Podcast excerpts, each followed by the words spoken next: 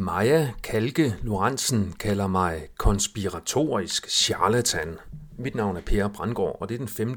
maj 2023.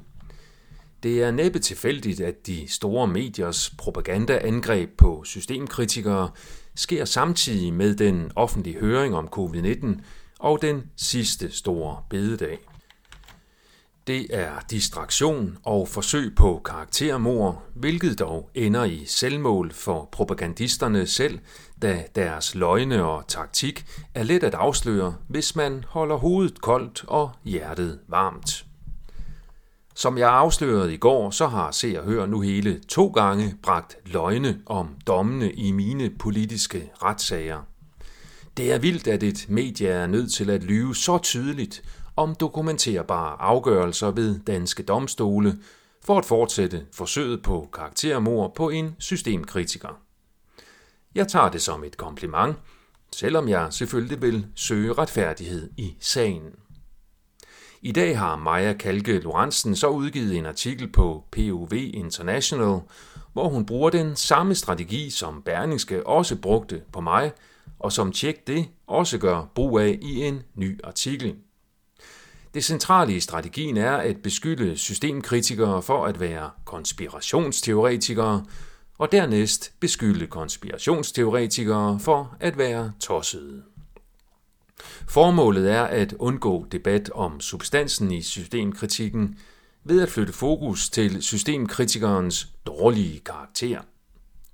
Her bruger man især den retoriske taktik om guilty by association, der er baseret på den falske logik, at hvis nogen i en gruppe tror på noget tosset, så er alle i gruppen tossede, og alt de tror på og siger er tosset, og bør derfor ignoreres eller bekæmpes, hvis det begynder at fylde for meget i samfundet, eller hvis de til med begynder at blive truende og voldelige.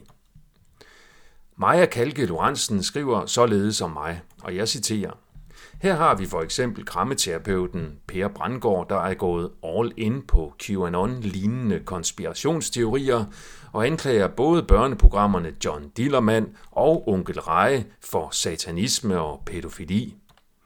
Når man kalder til kamp ved at beskrive personer og ting, man ikke bryder sig om, som satanister og pædofile, altså ondskaben selv, og folk, der vil voldtage børn, så ligger der en implicit voldsopfordring i det. Det retfærdiggøres som moralsk rigtigt at handle, da formålet er at beskytte børn. Citat slut.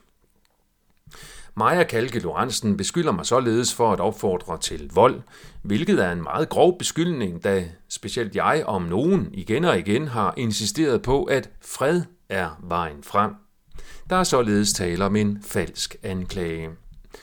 Når hun bruger begrebet QAnon-lignende konspirationsteorier, så gør hun brug af guilty by association argumentation. Senere i artiklen skriver hun, og jeg citerer, for det er også en vigtig ting at vide om konspiratoriske charlataner som Per Brandgaard, Flemming Blikker og de andre fra frihedslisten.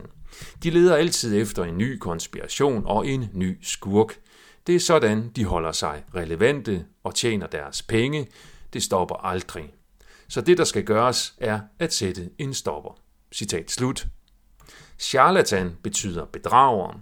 Hun beskylder mig således for at være en voldelig bedrager, uden at fremføre et eneste bevis for den injurierende påstand om min person.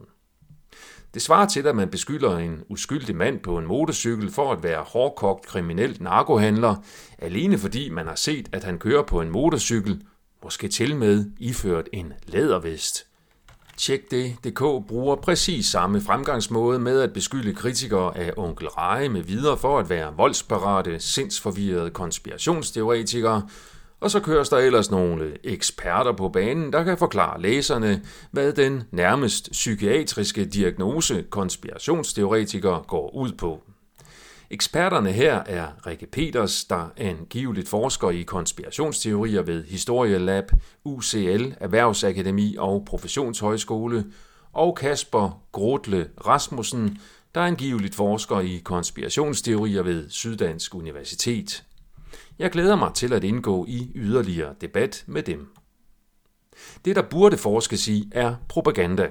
Herunder hvordan begrebet konspirationsteoretikere bliver brugt som våben i en psykologisk informationskrig. Ud fra et akademisk perspektiv ville det være interessant og gavnligt for det oplyste demokrati med en ligelig finansiering af system tro, forskning i konspirationsteorier og systemkritisk forskning i propaganda, og så ellers lade eksperterne debattere offentligt og frit med henblik på selvstændig meningsdannelse i befolkningen. Jeg har i et tidligere indlæg beskrevet tricket med at vende rundt på forholdet mellem offer og krænker i onkel debatten hvilket også er en gennemgående taktik i de nye propagandaartikler fra de systemtro medier. Ja, det er spændende tider, når man interesserer sig for propagandastudier.